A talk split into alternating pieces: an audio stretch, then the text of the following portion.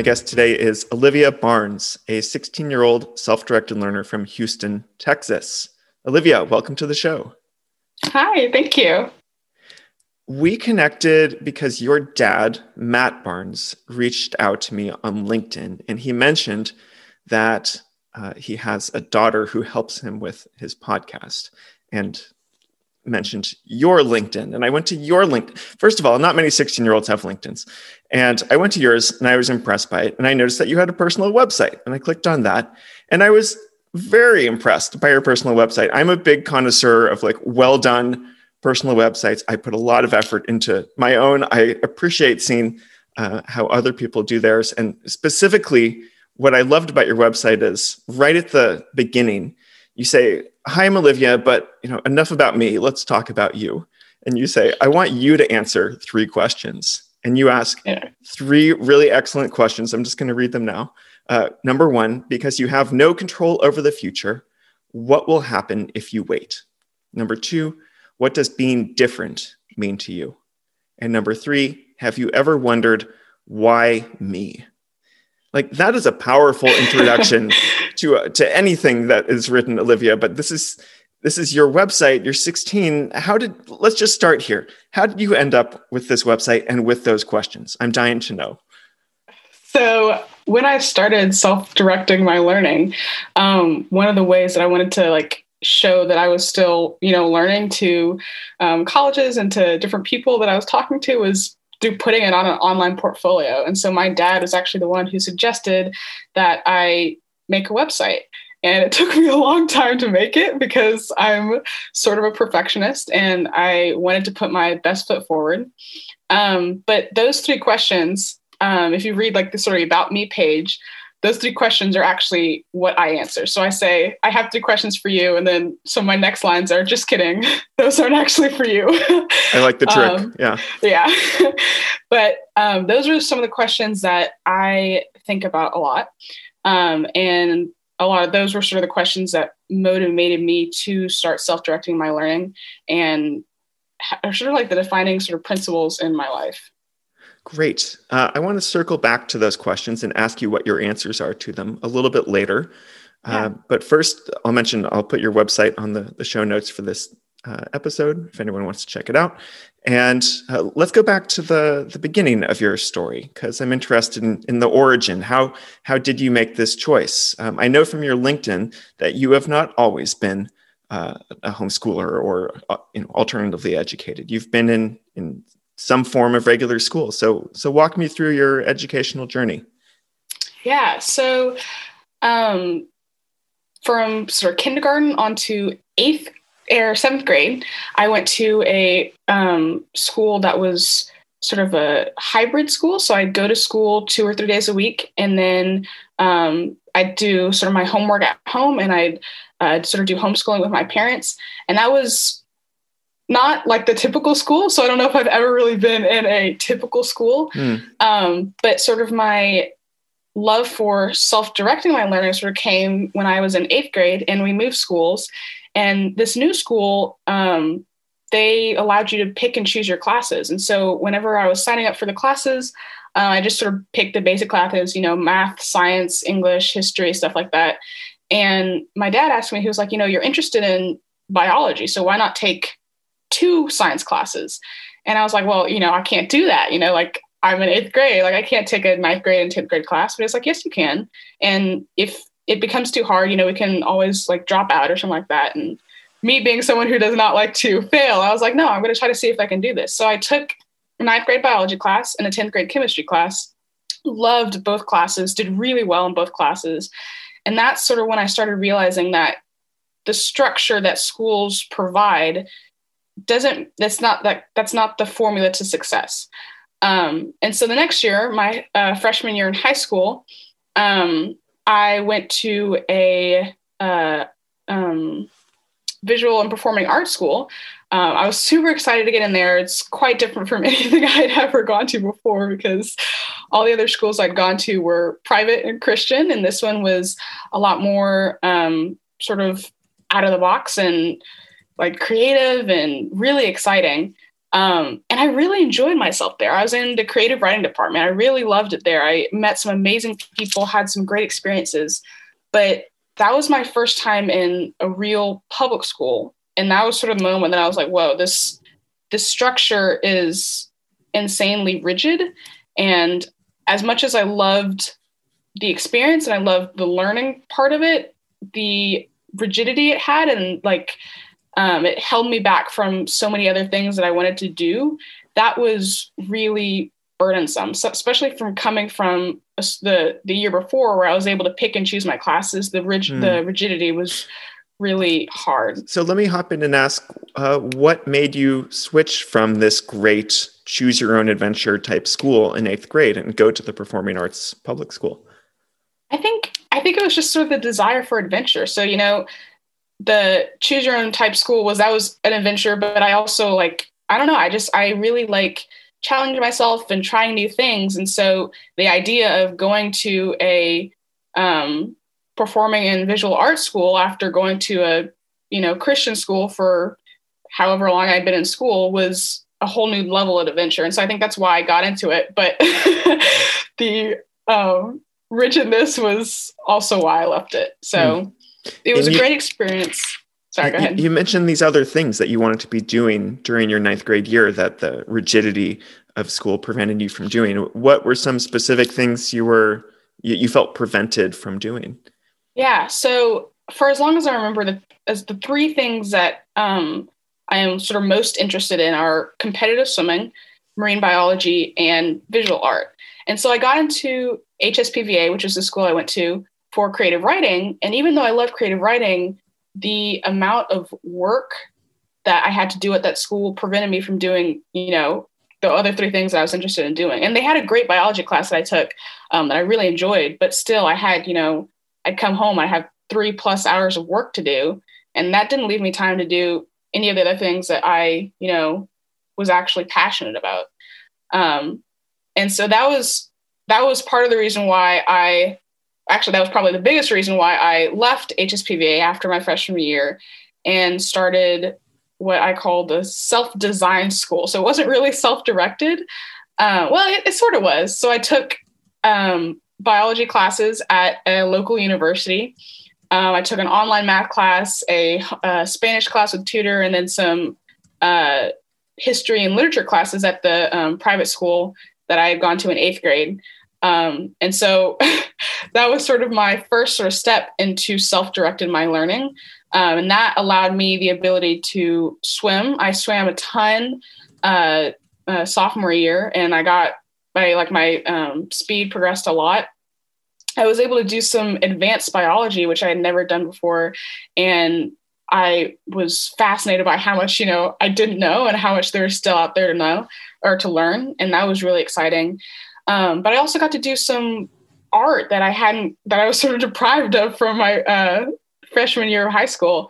Um, and that was, that sort of transition was really helpful in showing me that I like I, I, do have a choice and when it comes to my education, then I can still do, you know, well, even if I'm not doing the typical five day a week school because I think mm-hmm. that was the biggest fear that I had coming out of HSPVA um, is that if I'm self designing my own school, will it still turn out okay? And like, will I still be able to, um, will I still be able to, I, I guess, present something to colleges and learn? And that it proved that I was. And so I think after that, I sort of was like, okay, well, if I was able to do that, let me see if I can fully self direct my learning. And this wasn't just like a total switch. Like my dad had been talking to me about different examples of people who had self-directed their learning and who had gone on very um, atypical learning paths and still, you know, they were able to do fine in their life, which I think was the biggest worry I had about mm-hmm. self-directing mm-hmm. my learning. Um, and so I was like, yeah, let's try it. And unfortunately, you know, COVID hit, and so I wasn't able to do a lot of things that I would have liked to do, like traveling and internships and things like that but I was able to learn a lot about things that I wouldn't have learned about if I was in a typical school. And what I'm doing right now, I think, is so valuable to my life and to my education because um, for like the first time I have the opportunity to lead and design my own learning and choose the things that I'm actually interested about and go deeper into those things. Um, and so this is where I am now, and it's been a sort of wild ride getting here, but I really enjoy it. Mm. And just to be clear, are we still in your uh, sophomore year, or are we now in your junior year? 11th yes, grade? sorry. I yeah, I am in 11th grade right now. Got it. So you did this whole sophomore, 10th grade uh, year of self, what you call self design school. And that finished uh, summer 2020. And then um, now you're in what we're calling your, your junior year, 11th grade, but it's, it's been restricted by COVID. Yes. Got yeah. it. And are you continuing to use the phrase self design school uh, at this moment? Uh, when people ask, what are you doing? you know what's your your canned answer for them or it's usually self-directed school or unschooling um, and i just talk about how what i'm doing with my time right now is just pursuing the things that i've been really interested about so i'm spending a lot of time uh, swimming and in the water um, i'm not able to really travel anywhere doing internships related to marine biology but i have been doing research projects on my own and then with art you know i'm still taking photos and painting and doing all the visual art things that I really enjoy doing. Um, so it's just more like a deep dive into the things that I'm passionate about. Yes, the things that don't require much moving far away from home. Right. uh, uh, let's go back to your sophomore year, your self-design school, because this sounds like a really pivotal, uh, pivotal year for you. And. I was uh, interested in how many different sources you seem to have for your your your structured learning and so you you were taking biology classes at a local university what which university was this that was the university of st thomas okay and yeah. is this uh, something that was that's normally done as a 16 i guess 15 year old uh, were you allowed to just pay to attend a course did you have to ask to audit was this tricky it was, but I had fall. I sort of followed in the footsteps of a friend of mine who did sort of the same thing. Um, I did have to pay to attend the course. It was a really big discount for high schoolers. Oh. Um, and in both of the classes I took, there was another high school who high schooler who did it with me, so that was nice. So I had a someone my age to um, work alongside. And you took multiple biology classes there. Were, were any of these marine biology classes? Because that's what you were you were really missing the previous year. Yeah. So neither of them were marine biology. Um, unfortunately, the marine biology course that they offered had a lot of prerequisites that I hadn't achieved yet. Um, but the first one that I took was um, anatomy and physiology, and then the second one was cellular and molecular biology. Um, and so those aren't necessarily like directly related to marine biology, um, but I thought that it was it would have been really interesting and it it was incredibly um, informative course and I learned a lot about you know the in-depthness of um, the field of biology and for the anatomy and physiology bi- or biology class that I took I think it helped me a lot with understanding more about um, and I, I know it wasn't a comparative anatomy class but it did help me understand more about you know the anatomy of not just humans but of uh, like animals, um, specifically marine mammals. Um, I'm going to take your word for it. I also loved science uh, when I was your age, but I was more into like the physics and astronomy and chemistry side of things. I only ever took one biology class, but uh, it it does sound fascinating. Like, do you have a chance to take a, a real marine biology class anytime in the near future? I think I yes, I think I would be able to. Um, I might have to pull a couple strings and use my uh, network to see if I could, because that class that I mentioned before has a lot of prerequisites. But I think it would be possible to um, take it either, yeah, probably next year, because I don't know if I would be able to do it this year because it's already in session. Mm-hmm. But yeah. And that's something I noticed on your LinkedIn profile also. The, in the final paragraph of your About section, it says, I am very interested in learning from anyone in these areas marine biology, environmental conservation, visual art, and you go on. Yeah. And, and I just think that's great. You know, kind of putting yourself out there and saying, hey world i would love to learn from you and maybe no one will ever write you and say i know marine biology and here's all of my expertise on on a platter for you but maybe someone will or someone will know someone else and, and so again this is something about your your online self presentation which i think you're doing a really good job of Thank um, you. what's it like taking let, us dwell on these university classes uh, you took uh, what was it like hanging out with a bunch of 18 to 22 year old undergraduates or, or did you even connect with them at all? Were you maybe kind of on on separate tracks, just you and your other teenage friend? No, I connected reasonably well. I think it was um, it was pretty cool because for one, they were super welcoming. I think once they realized that I was like two or three years younger than they were, they were like, wow, like let's take her in. um, but I, I thought it was really just really cool how I was able to um, like learn material that they were learning and I was able to handle it well. And um, I found it really inspirational how welcoming they were, but also how like they they didn't have the chance to do this like I did in high school, but they still really found it as a as informative as I did. I don't know if that makes sense, but I thought it was sure. I thought it was really fun taking a class with people who were a lot older than me. Um, not only did it push me to you know try to keep up, um, but also set an example for like who I would want to be when I'm in their shoes, and if I ever have a 16 year old in my class whenever I'm in college. And did you see any uh, negative role models? Uh, did you see any college students you're like, I don't want to become like that person? Um, no, no not really. There was uh, obviously there's a range of um, uh, diligence in the class. That's so very that's a very people... kind way to say that, Olivia. yeah, so there were some people who you know like this was like really really important to them and there's other other people who didn't really know exactly where they wanted to go and they're taking the class so obviously i tried to stick more with the people who were really really interested in doing well in the class um, but i think the idea of taking the class and you know just seeing like where you're going and you know sort of testing the waters i think that's something that a lot of people didn't have a chance to do earlier so I don't know if I'd hold it against them, but obviously I'd try to um, stick more with the more diligent side of the class. okay, let's talk about uh, the online math class. What was that, and where did you take it? Yeah, so I took Algebra 2. I think it was actually called Intermediate Algebra on the platform The Art of Problem Solving.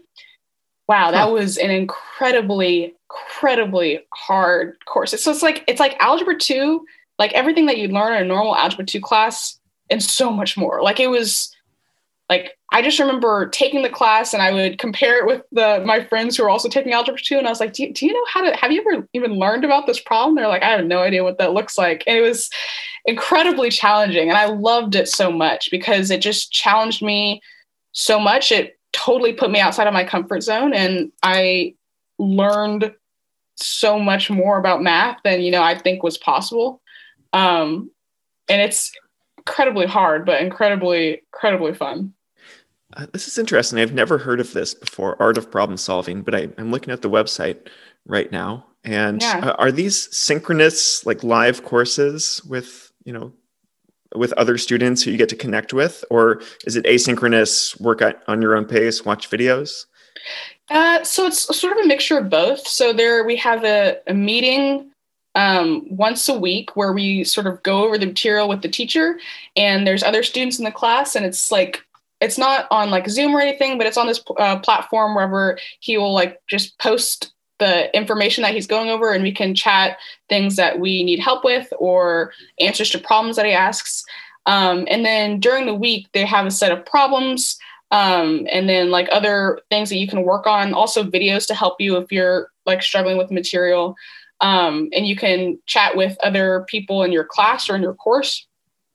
And at the, the end of each week, they have a writing problem, which is it varies sometimes, um, but they were really challenging. They required you to think and they required you to use all that you had learned um, not just that week, but weeks previous to sort of figure out the answer to the problem. Um, and I don't know if I'd say that I was a great student in that class. was, there was a lot of really good students. Um, but I think part of the reason why I liked it so much was not because I was an all A student, but because I was learning something and learning it in a way that was extremely fast paced and mm. um, I would not have been able to do so in a you know a typical math and uh, environment in like a high school. Yeah, that was a big challenge for me being in math in high school. I often felt like I just wanted to to blaze ahead and I was restricted and had to to follow the the same pace of the curriculum as everyone else and and I often felt bored and unengaged. So right. that, that's really great to hear that you found something that kind of matched your speed even if it meant you didn't feel like a star student anymore you were just struggling to keep up. Right. Yeah. Spanish, you had a tutor. Was this a, a live in person tutor, someone online? Yeah, so she was in person. She actually was tutoring my sister first. Um, and then eventually I started tagging along and started taking the class with her. Um, and I think that was helpful because one of the biggest problems I have with school is that you learn a bunch of this material and then you just forget it, you know? Um, and so I had learned, I had done Spanish one and Spanish two. Um, and my Spanish hadn't gone away completely, but I had a lot of things that I had learned the previous year that were I had forgotten. Um, and so I enjoyed that class a lot because it didn't not only it ref- did it refresh me, but it also helped me with like more conversational Spanish, which I hadn't really had a chance to do mm-hmm. um, in the Spanish two class that I had taken at uh, HSPVA. Mm-hmm. And so this was one-on-one tutoring yeah, sort of one on two. So it was she one helped. Two. She was tutoring yeah. my sister and I. So okay, close enough. Um, one of the most powerful Spanish learning experiences I ever had was was going to uh, Guatemala, and which is like the only place I could afford to take one on one Spanish uh, tutoring, and yeah. it was it was four hours a day, five days a week, and I was just dead at the end of each of those sessions because it's not like a Spanish class. High school Spanish classes were were shockingly easy. You know, any right. sort of large group class, there, there are ways to, to slide and and kind of hide yourself and not really have to put yourself out there. But when it's one on one or in your situation, one on two, there's no hiding from that tutor, right? Right.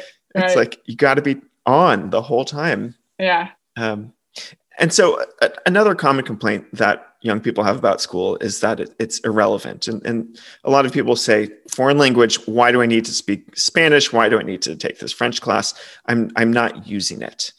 Yeah. And, and this is an interesting question because of the classes that, that I took in school, I actually did end up using my Spanish. Like right. I have verb conjugations that, are just there in my head. Right. And, and that was back before I had a clear sense of relevance for uh, you know knowing that I was going to be traveling a lot to Spanish speaking countries. So how right. did how did this work for you in terms of Spanish? But also feel free to talk about other subjects. Like how important was relevance to you? Yeah, so Spanish, I have always thought that foreign languages were extremely relevant. So, because I'm interested in marine biology, I don't assume that I'm going to be working solely in America. Um, and there's a lot of different like marine biology locations, um, especially coastal locations in South America and in Central America. So Spanish has always been a part that I have prioritized, and I always found it extremely relevant. Other classes, not so much. Um, I have I, I, love I love learning and I love you know learning the generic classes like English, history, math, stuff like that. But I think as I start getting more interested in the specific things that I'm passionate about, which are, you know, swimming, marine biology, and visual art, those other things start becoming less and less relevant. Like, I get learning math and I get learning history, but right now, I don't know if I need to be spending like the amount of time that I would spend in a typical school on math and on history. Like for writing for me, um, like if for a typical English course, you know, you'd be writing, you'd be reading. I am still writing and reading, but I'm not doing it like with the English course. I'm reading books related to marine biology. Mm-hmm. I'm writing posts and blogs about things that I'm interested in. And I think that is much more beneficial to my long term um, like knowledge and expertise because I'm not going to be writing a essay about I don't know J.R.R. Tolkien when I'm doing marine biology in my future. I'm going to be writing a report or writing a blog about something that I'm passionate about and I'm trying to share with the world. Um, and so I think that there is a place for those core subjects, but I don't know if we need to be spending so much time as like schools are currently spending on those subjects. I think that, you know, in elementary school and in middle school, getting the foundation is super important. It's like it's vital. But ha- spending all that time building that foundation, it doesn't allow you for any room to actually see what you're actually passionate yeah. about, which I think is one of the biggest things that I've been so grateful for in my self-directed and sort of unschooling experience that I've actually begun to figure out what I'm passionate about and explore those. And it sounds like that's what you really struggled with in your ninth grade year was right. that you had so little choice, so little autonomy. Um, you just had to take. I imagine you got to choose some elective courses, maybe, and you did get to, yeah. you know, indulge your creative writing side. It was a performing yeah. arts school, but still, it sounds like it, it was just too rigid, not enough flexibility. There, there's no real option to say, instead of doing this, uh, the same writing assignment that everyone else is doing, go ahead and just spend the next four months writing about biology. Right, exactly. Yeah. Okay, so uh, I'm still dwelling on this 10th grade year because I, I, just love the diversity of, of approaches that you took here. The, the yeah. university biology class um, the classes, the online math class through the art of problem solving, the, the one on two Spanish tutoring. But then you also went back to your eighth grade school to do history and literature. At this point, I have a, a sort of meta level question, which is like, this sounds like a lot of scheduling. Like, how did how did all these pieces? We haven't even gotten to the swimming or the art yet. Like, how did all these pieces fit together? And, and then I'll come back and ask you about what it was like going back to your eighth grade school. Yeah, so scheduling was hard, um, which is part of the reason why I chose the biology classes that I chose, is because those were the classes that were available on Tuesdays and Thursdays. Because my history and English classes were on Monday, Wednesday, Friday.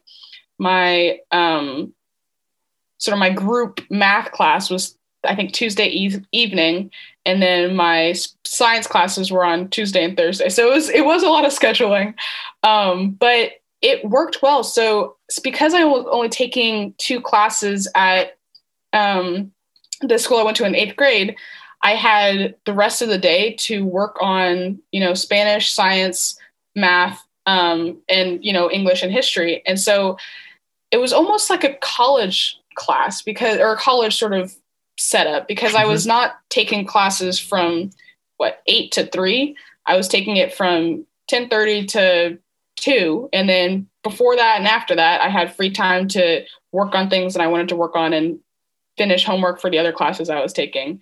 Um, and so the extra free time that I had, I spent doing art. And then in the evenings, that was almost entirely dedicated for swimming.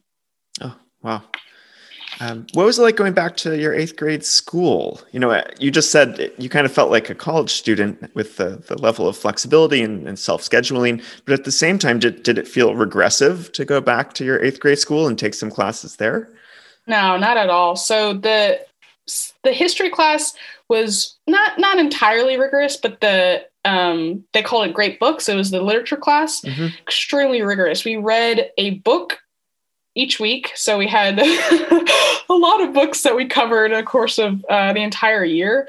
And they weren't small books either. They were average probably 100 pages and they were theological books. So they were not sort of the story type books that are pretty easy to understand. Like you really had to read it and sort of dive deep and mm-hmm. really mm-hmm. like read, read, read it to understand it. Um, and we discussed the books in class. So I absolutely love that uh, course because it pushed me to really like really dive deep into the books and really understand what I was trying to discuss and talk about during class. And we also had a lot of papers that we wrote. I think we wrote probably a paper per week or maybe paper every other week. Um, and so that really helped my writing and my ability to read and understand.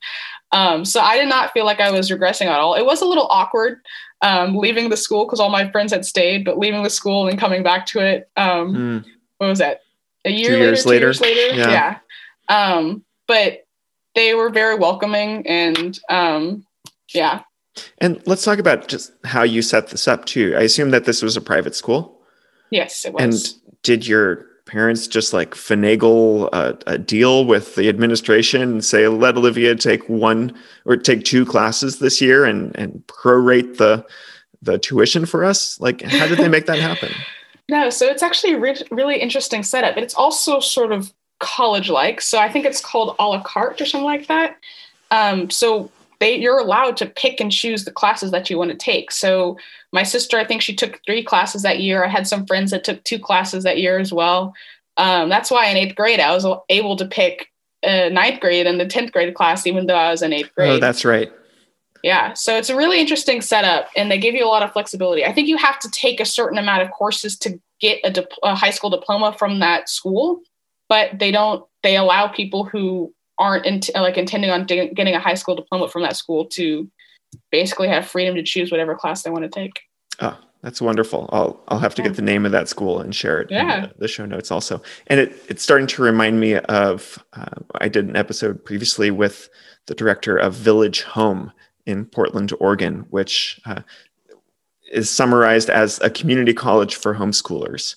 Oh, and cool. it, and I love that idea of just yes, sign up for any class you'd like, a la carte, as long as you can meet the basic prerequisite requirements. We're not going to tell you that you're you're in the wrong year or you know it's too soon for you to do this. That's right. that's treating young people with respect, and uh, I I don't know why we don't do more of that. It it Yeah. boggles my mind.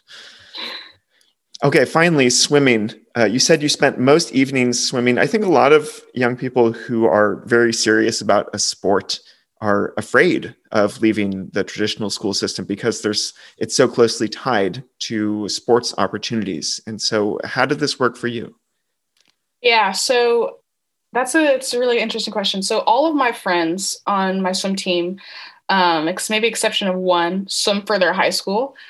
Um, I did not have that opportunity because the high school that I'm zoned to only offers, I think, basketball, track, and football. And the only opportunity that I could swim for high school is if I went to a high school with the swim team, and I wasn't really interested in doing that.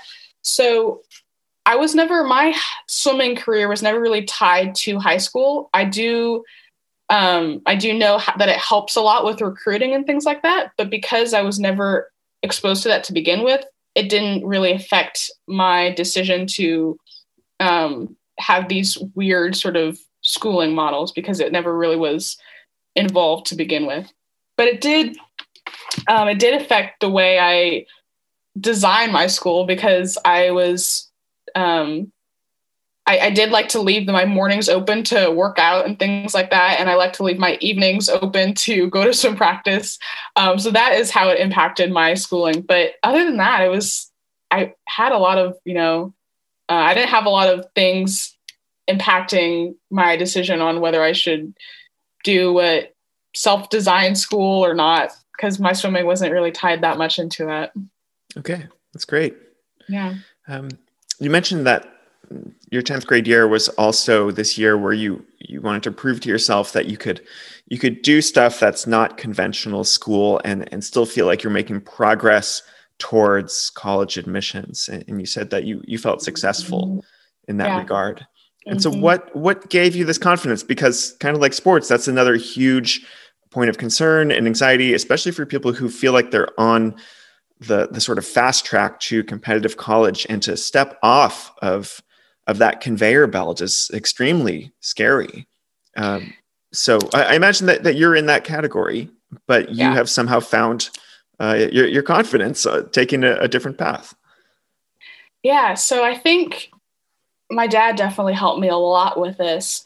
Um, and also uh, reading your book, College Without High School, it just helped me develop this like reality where if I could prove, because if I could prove to the colleges that I, even if I'm not taking the, you know, classes that most other high schoolers are taking, if I can prove to them that I'm still capable and like ready to learn, um, then I shouldn't have I shouldn't have I shouldn't have anything to fear in regards to colleges. My dad has talked to several people who are college um, uh, admissions counselors and things like that, and one of them in particular had a son who like dropped out of high school and started his own business or something like that, and ended up going to MIT, some some crazy sort of path to college.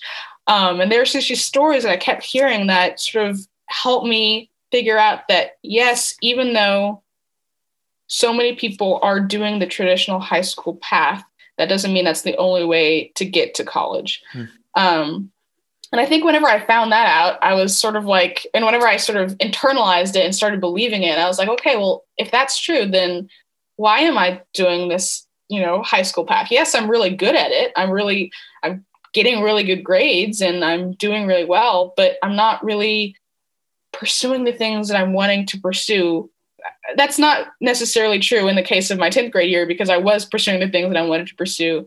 Um, but especially in, you know, like I said, ninth grade, why would I follow this path if there's another way to get to point B and I don't have to, you know, I don't have to go point A to point B. I can go C to point B, if you know what I mean. Yeah. Yeah. It starts to look like an, a, a real complex mosaic. yeah. Um, and and some of the things that you've been doing, like the writing and the art, I've seen that on your website. Um, it, it, lends itself to easily being shared, and and you can show it show it off to people who you want to impress.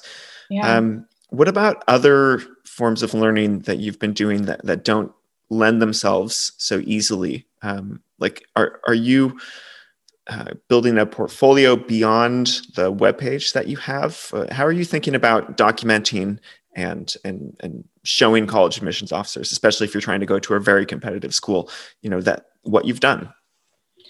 Yeah, I'm actually. that's funny you ask because I'm doing and I'm currently uh, filling out an op- application for not not right now, but over the past few weeks and months, I've been filling out an application for a scholarship program that I am applying to. Um, and the scholarship program is pretty typical in the sense that it's looking for academic um, excellence in the forms of GPAs and uh, SATs and honors classes and things like that. Um, so the way I think I would present my the way I'm like trying to present my case is not even trying to align myself to that the group of people who are academically excellent in the typical sense, um, but by just showing that these are the things that I've done. these are the projects that I've done. These are the books that I've read because I've read a lot of books. Um, and I don't, I actually do not know how I would combine sort of my writings and my paintings into a, like a portfolio that I give them other than giving them to link that link to my website or actually just like putting it onto a PDF file with all the different paintings and writings that I've done. Um, but yeah, it, it is tricky because there's some things that aren't as easy to just put on a PDF and say like this is the things that I've accomplished. Um, but my dad has been super helpful with that, um, working that out and stuff. So good. And uh, I've helped a couple teenagers create kind of complicated portfolios, which do end up just becoming PDF files. Uh, yeah. But there's there's one on my website. If you go click on the projects, um, okay button, you can see a, an example of it. Yeah. Um, okay, good. Uh, what other like lingering concerns are floating around your head nowadays with regard to your alternative learning path, Olivia? Is there anything that still feels unclear that that keeps you up at night uh, that you worry about? Yeah, for sure. Um, I think the biggest one for me is like, will I will I be able to convince colleges that I am still a worthy candidate. Um, I think, especially because I don't have these letter grades that I used to have, I get scared sometimes that I'm just going to look like a high school dropout and they're going to be like, well, no, she's not ready for college, um, which I know isn't true. But I think the proving that I am a like a, a worthy candidate or an eligible candidate is something that I am still worried about. And I don't know if that yeah. fear is ever going to go away until I get into college. it, it, it, will probably not go away until you get into your dream schools, which I'm right. highly convinced you will, Olivia. uh, you. But yeah, it, it's fundamentally unknowable, right? And, and it yeah. changes over time kind of the, the process it changes depending on the, the colleges you're applying to. It changes yeah. based upon the attitudes of certain admissions officers. Right. And so there's so much that's outside of your control. Um, i get that anxiety and, and yeah at, at a certain level there's not much to be done about it. But from my perspective you seem to be doing everything humanly possible. So keep it up. Thank you. Um, Tell me a bit more about this year that you're in right now. We're recording in early 2021 and you felt limited. You said that you wanted to do some like travel and internships and some research projects. Can you tell me more about what, what your hopes and dreams were? Yeah. So, in regards to self directing my learning, um, I was really interested in doing a lot more hands on um, in the form of like I don't know, marine biology internships. I had done a, a, internship at the Houston Zoo in the aquarium department the previous summer, summer 2019, and I really enjoyed that. So I was hoping to do something more like that.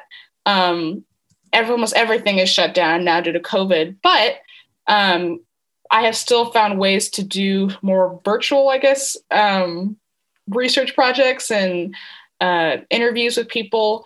Um, and so, even though it's not as hands on as I would have hoped, it still gives me a chance to explore the things that I'm interested in while, you know, maintaining social distancing and yeah. staying on my computer. Tell me more about these virtual research projects and interviews.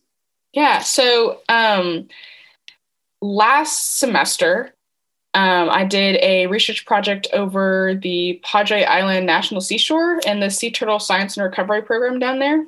Um, I had been really interested in that because I think I never really had a chance to research a conservation group that was actually, you know, a real a real world conservation group like today.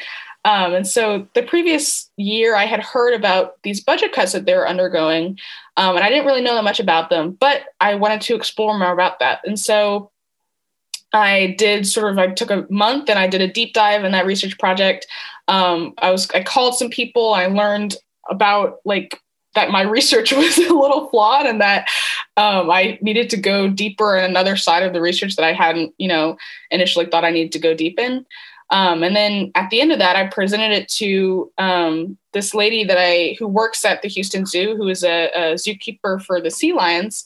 Um, and I presented it to her and, and just asked for her feedback. And it was really helpful because that was I was able to present it to someone who is, you know, a sort of professional in the field of marine biology and conservation and things like that. And I got to hear her, you know, real time, like how her response to it and get real time feedback on, you know, what I should do better next time and other things that I should consider. And I, I thought that was incredibly, um, incredibly helpful and just really exciting to to do. And then this year, I am I sort of got delayed um, due to a ton of things on my schedule, but I started doing a project regarding conservation in like the Houston community. So um, I'm like planning on contacting different politicians and zookeepers and conservationists and artists and a lot of just sort of seemingly random people in our community to learn about how conservation impacts them um, because i'm really interested in doing some sort of community involvement project um, regarding to con- regarding conservation. Um, and I, I, can't see a better way to learn how to do that than by asking people who are in my community about like what that looks like to them. Yeah and I think that a lot of of teenagers feel intimidated by this idea of, for example, self-designing research projects, um, uh, talking to people who are uh, not officially designated as their teachers or mentors, right? Um, kind of organically creating these connections. But what I just heard in your voice when you when you described sharing the the research you did about the sea turtles, I believe, with the actual marine biologist and getting her mm-hmm. feedback, like that just sounded so empowering. And getting yeah. to to hear the opinion of someone who actually gets paid to do this work in real life. That that's just one of the biggest uh, challenges with with school and with teachers. I think is that you know that they're they're paid to be teachers, and they're not getting paid to do the thing that they're teaching about. Maybe they did in the past, and if so, more power to them, more street cred. Um, but I've I've often felt that there, there's a, a fundamental challenge with trying to gain a teenager's respect. If you're trying to teach that teenager something that you are not actually um, you know highly highly experienced in it's like a, a teenager can sniff that out really quickly. And and that yeah. leads to a, a, challenge of of authority and, and respect. Whereas when you go and seek out like the marine biologist and say i did this research for the past month. Can you tell me whether i'm on the right track or not? Um, like you're going to pay a lot of attention and give a lot of respect to that person because because first of all you created this situation. And second of all this person is a professional um, you know e- even if they they might teach sometimes that they spend most of their time doing the thing. That's so crucial. Do you agree with me on this or, or am i missing oh, anything? oh yeah definitely. No definitely.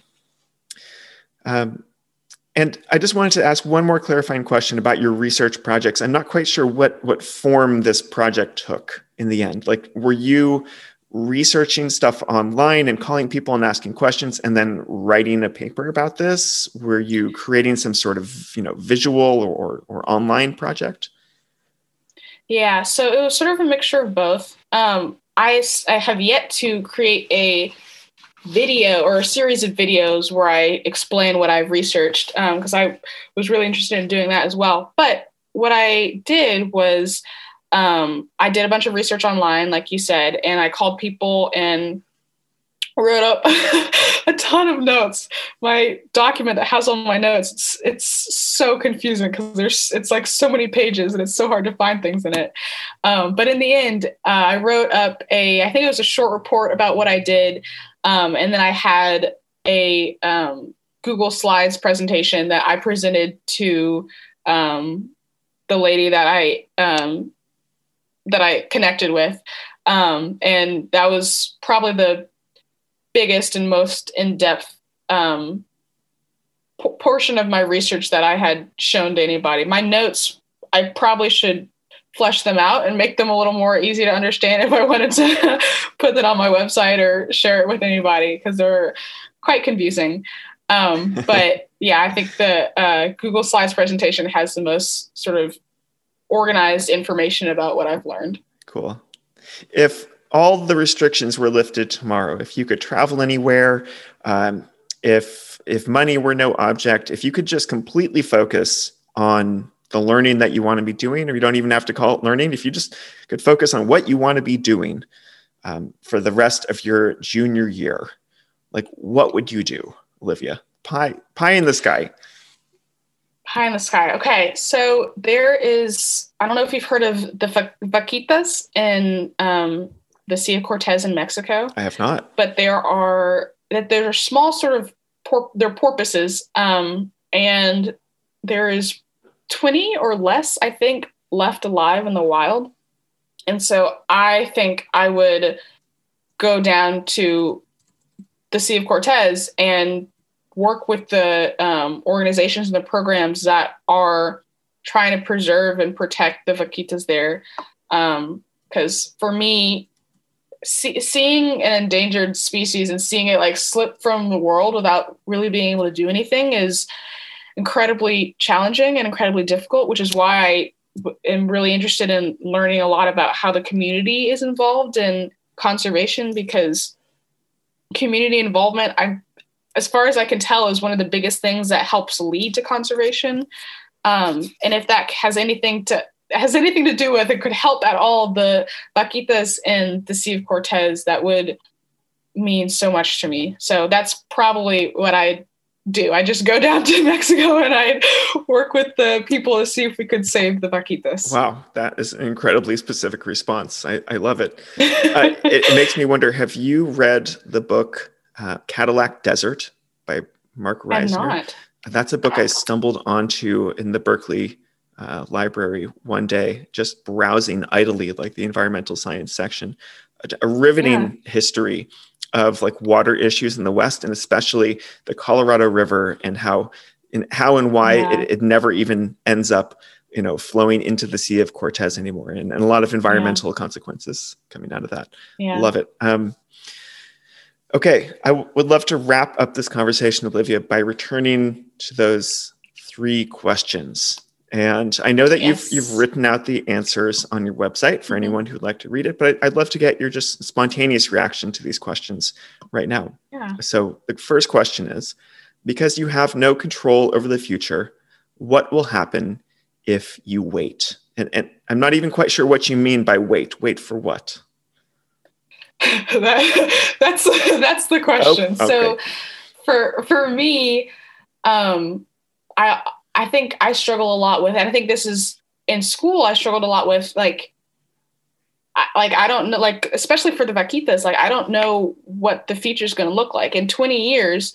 You know, I might be a professional in the field of marine biology, but will they be gone by then? So if I am stuck in a class here and I'm waiting and I'm not able to do anything, like what will happen to them? And I think that's where I sort of was framing mm. my question from. And so it's just the mentality that yes, there are some things that have to be done now, but if there's something that you could do now that that doesn't have to wait until you're quote unquote, you know, ready or professional or something like that, like why couldn't I do that? Like why why couldn't I go and work with the people who are trying to save the vaquitas? Because if I don't, then you know, maybe they'll die, maybe they won't. But I, I just I just don't know. So that was where I was sort of going with that question. I know that question is phrased a little weirdly, um, but it's just the idea that if if you wait, you don't have control of what tomorrow will bring. Mm-hmm.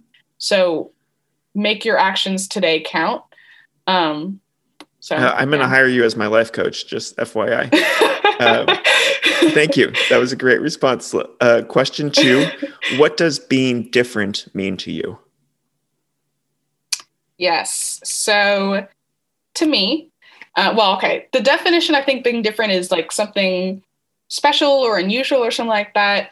Um, to me, being different really means just embracing your uniqueness. And I think on on the um, what I wrote up was that you know God has given each person a set of skills that they are good at and some things that they're not so good at. And so I think trying to conform yourself to a specific mold is not embracing who God made you to be, but being different in the sense of not like not being a, conformist is honoring your true potential.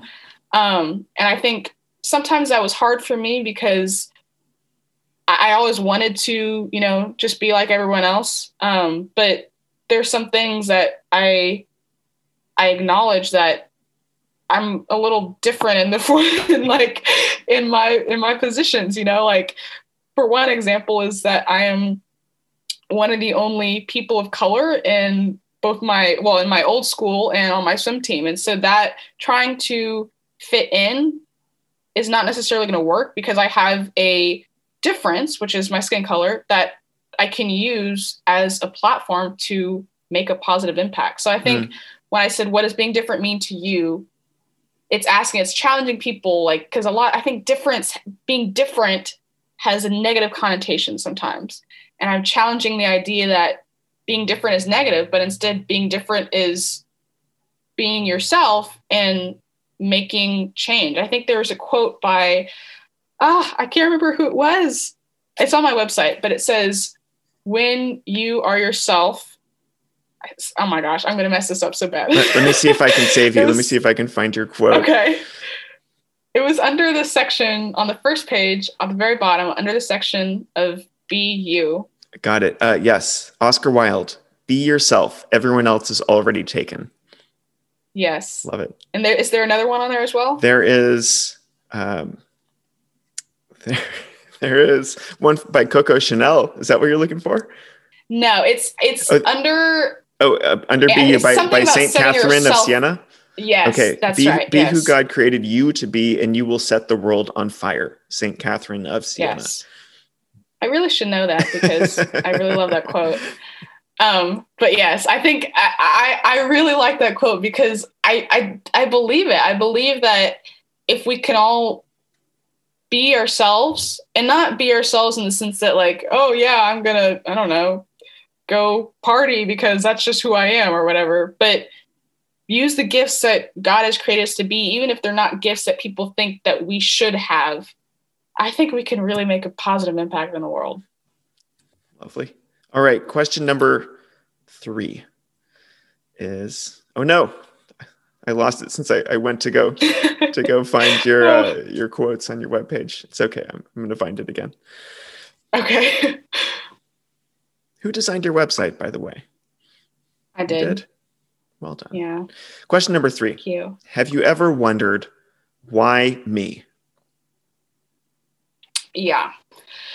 This one was inspired by my mom. Um, so I think she, whenever we were little, she would sort of toy with us because oftentimes, you know, people are like, oh, why me? Like, why did this bad thing have to happen to me? Like, why am I in this situation? And she toyed with us because she flipped it. She said, instead of saying that, say, like, why did God bless me? Like, why am I so lucky, so blessed to be in this position?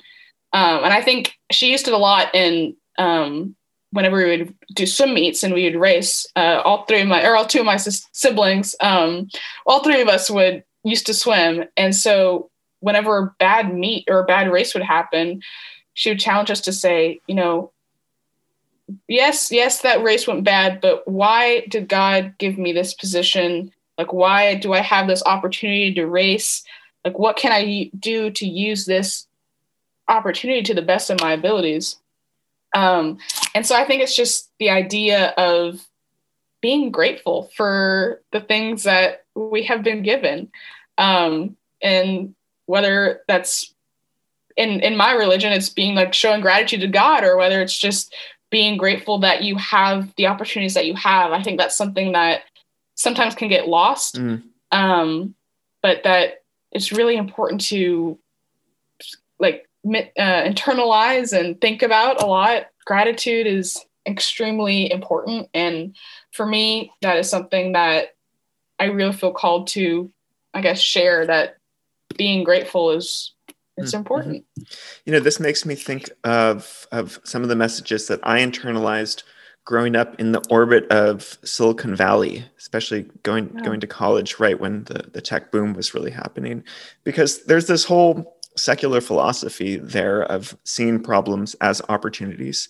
And also to a Mhm. smaller extent, um, gratitude and a sense of kind of West Coast California positivity which I definitely identify with. You also have made me Yeah. think of the the summer camp that I've talked about many times on this podcast, Deer Crossing Camp, which has its own secular philosophy of positivity and seeing what you know other people construe as as negative situations or setbacks as um, again opportunities or a, a chance to think you know h- how can I, I make the most of this how can i turn this into something that that is a- an advantage for me and mm-hmm. that happened very simply in that camp environment by reframing language. And we were mm-hmm. instructed uh, to, to never say the words i can't and instead say mm-hmm. i choose not to or i could if i. And then once you went a little bit deeper into the the camp director's philosophy you would learn to you know instead of saying i have to or i should you say i get to. And of Yeah. course there's a certain element of uh, magical thinking to this. You can take this too far. Uh, in my opinion that's what the law of attraction is. Um, but but there is Right. something vital and important here in, in saying I, i'm not just uh, at mercy to the, the fates of the world you know that I, I Mhm. have the ability to steer this ship at least a little bit. And that starts with just interpreting situations Uh, not as like the worst possible interpretation, not cata- catastrophizing everything. Like you lose your swim meet, you know, what does this say about me? There's a lot that is written in positive psychology about this too.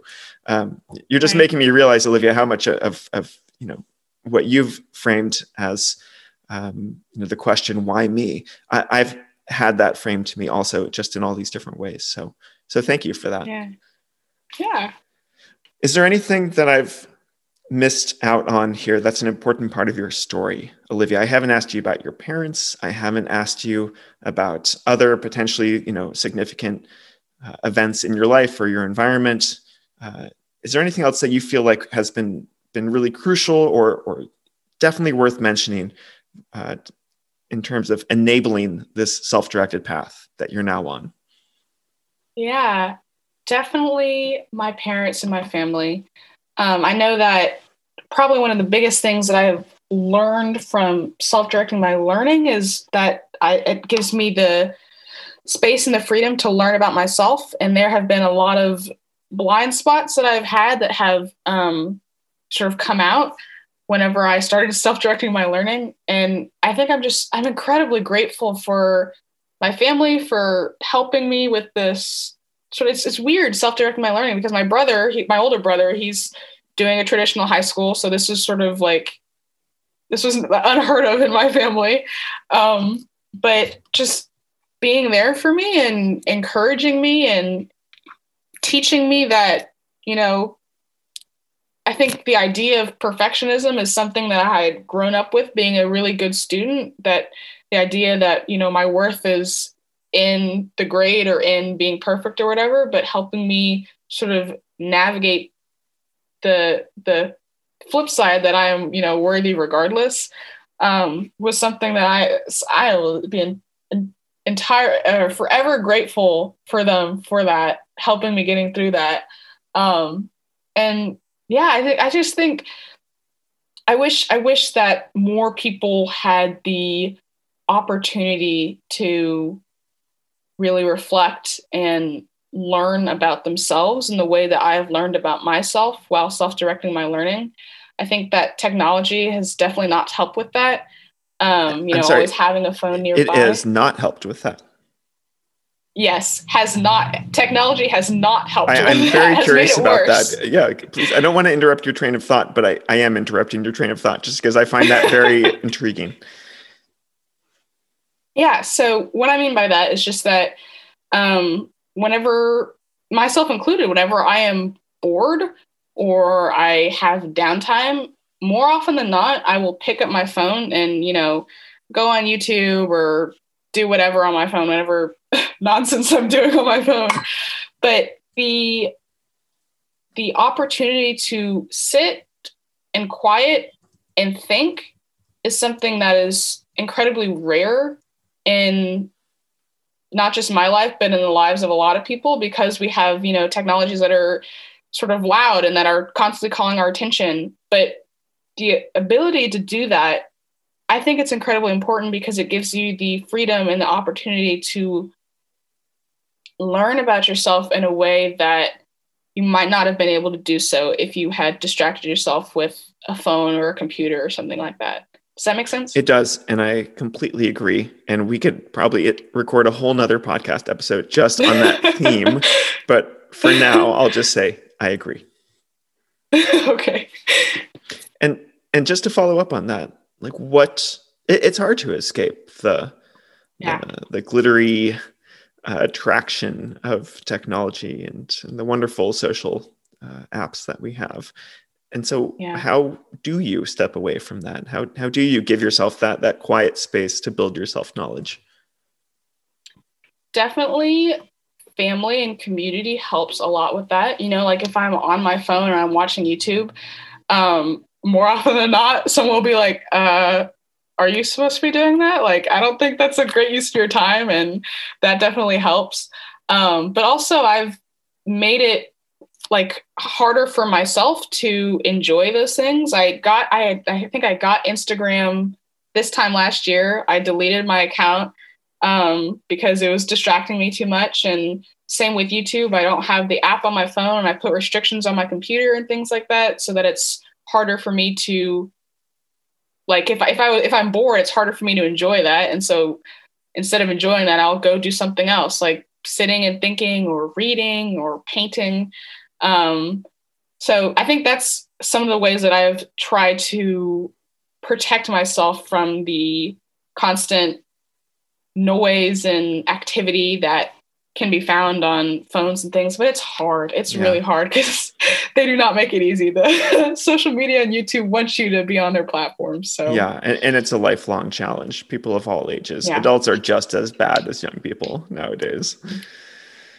Wow. Well, this uh, interview has exceeded my expectations, Olivia. Thank you so much for your time. And um, if people would like to find out more about you, again, we'll put the links in the show notes. But can you just tell us right now what the, the easiest way to find you online? What is that?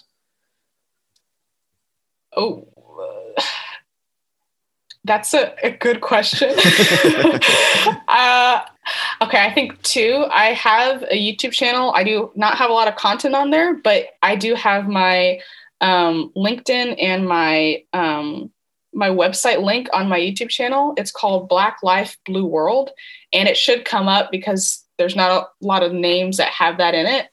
Also, my LinkedIn. Um, I'm not super active on LinkedIn because I just uh, started it, but you could also find me there. If you go to Matt Barnes, you could also find me through Matt Barnes. Uh, um, that's my dad, and he is the old dad trick.